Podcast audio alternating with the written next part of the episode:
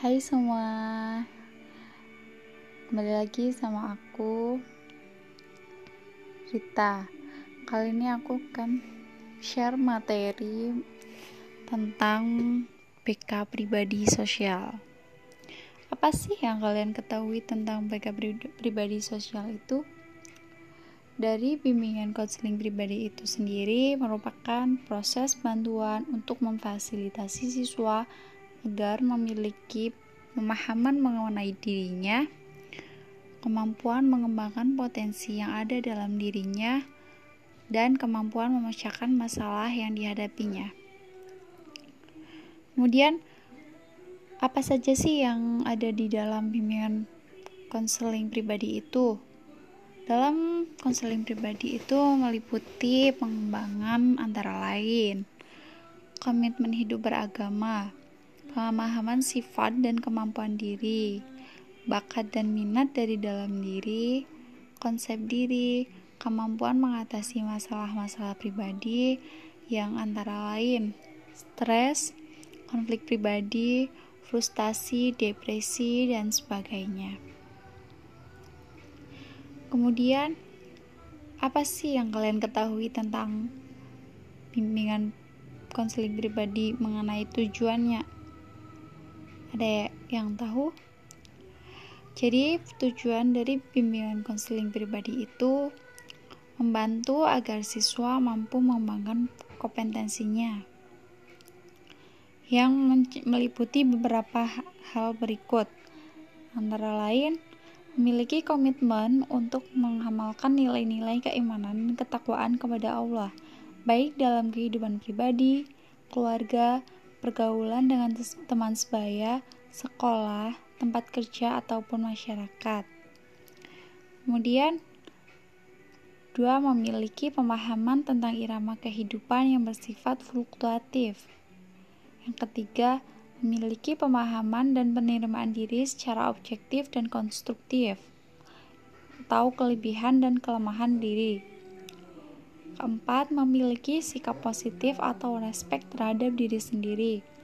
Kelima, memiliki sikap optimis dalam masa depan. Enam, memiliki kemampuan untuk melakukan pilihan secara sehat sesuai dengan nilai-nilai agama, etika, dan nilai-nilai budaya.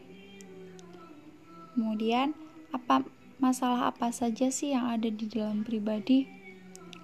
Masalah-masalah pribadi ini biasanya terjadi antara lain kurang motivasi untuk mempelajari agama, merasa malas untuk melaksanakan ibadah seperti sholat, saum, sedekah, dan amal soleh lainnya. Kemudian kurang memiliki kemampuan untuk bersabar dan bersyukur, masih memiliki kebiasaan berbohong, masih memiliki kebiasaan mencontek belum memiliki rasa disiplin, belum dapat menghormati orang tua secara ikhlas, dalam melakukan perbuatan tanpa dipertimbangkan resikonya, atau disebut juga dengan asal bertindak seperti itu ya guys. Kemudian masih merasa rendah diri atau inferiority.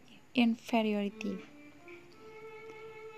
Dan apa sih yang kalian ketahui tentang bimbingan sosial itu?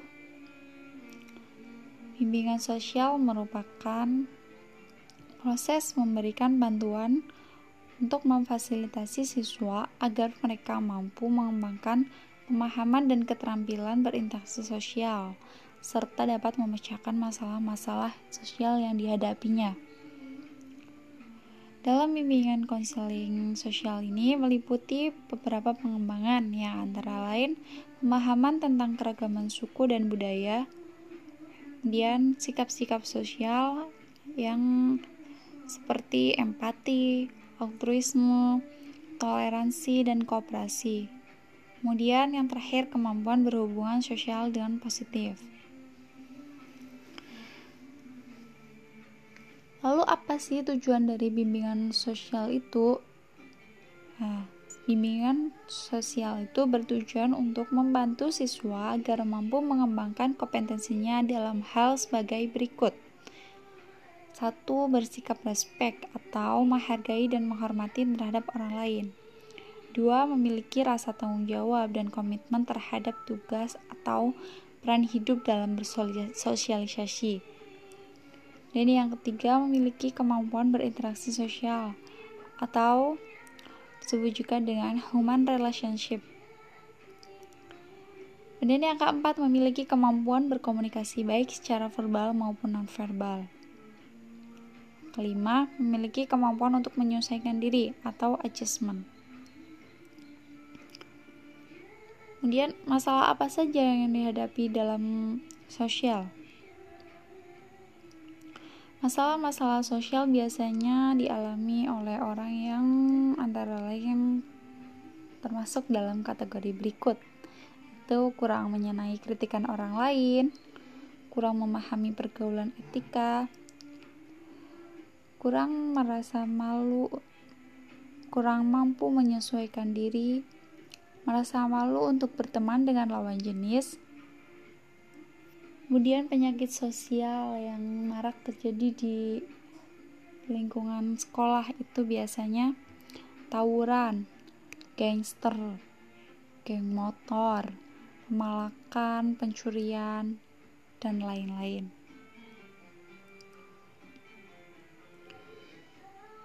Kemudian dari beberapa masalah dari beberapa penjelasan tersebut dapat kita ketahui bahwa yang namanya bimbingan konseling pribadi sosial yaitu sama-sama membahas mengenai pemahaman mengenai diri sendiri ya pemahaman mengenai diri sendiri potensi yang ada di dalam diri sendiri dan mengenai bagaimana kita memecahkan masalah-masalah yang ada dalam diri. Sekian dulu ya dari saya. Uh, kita bisa berjumpa besok lagi. Wassalamualaikum warahmatullahi wabarakatuh.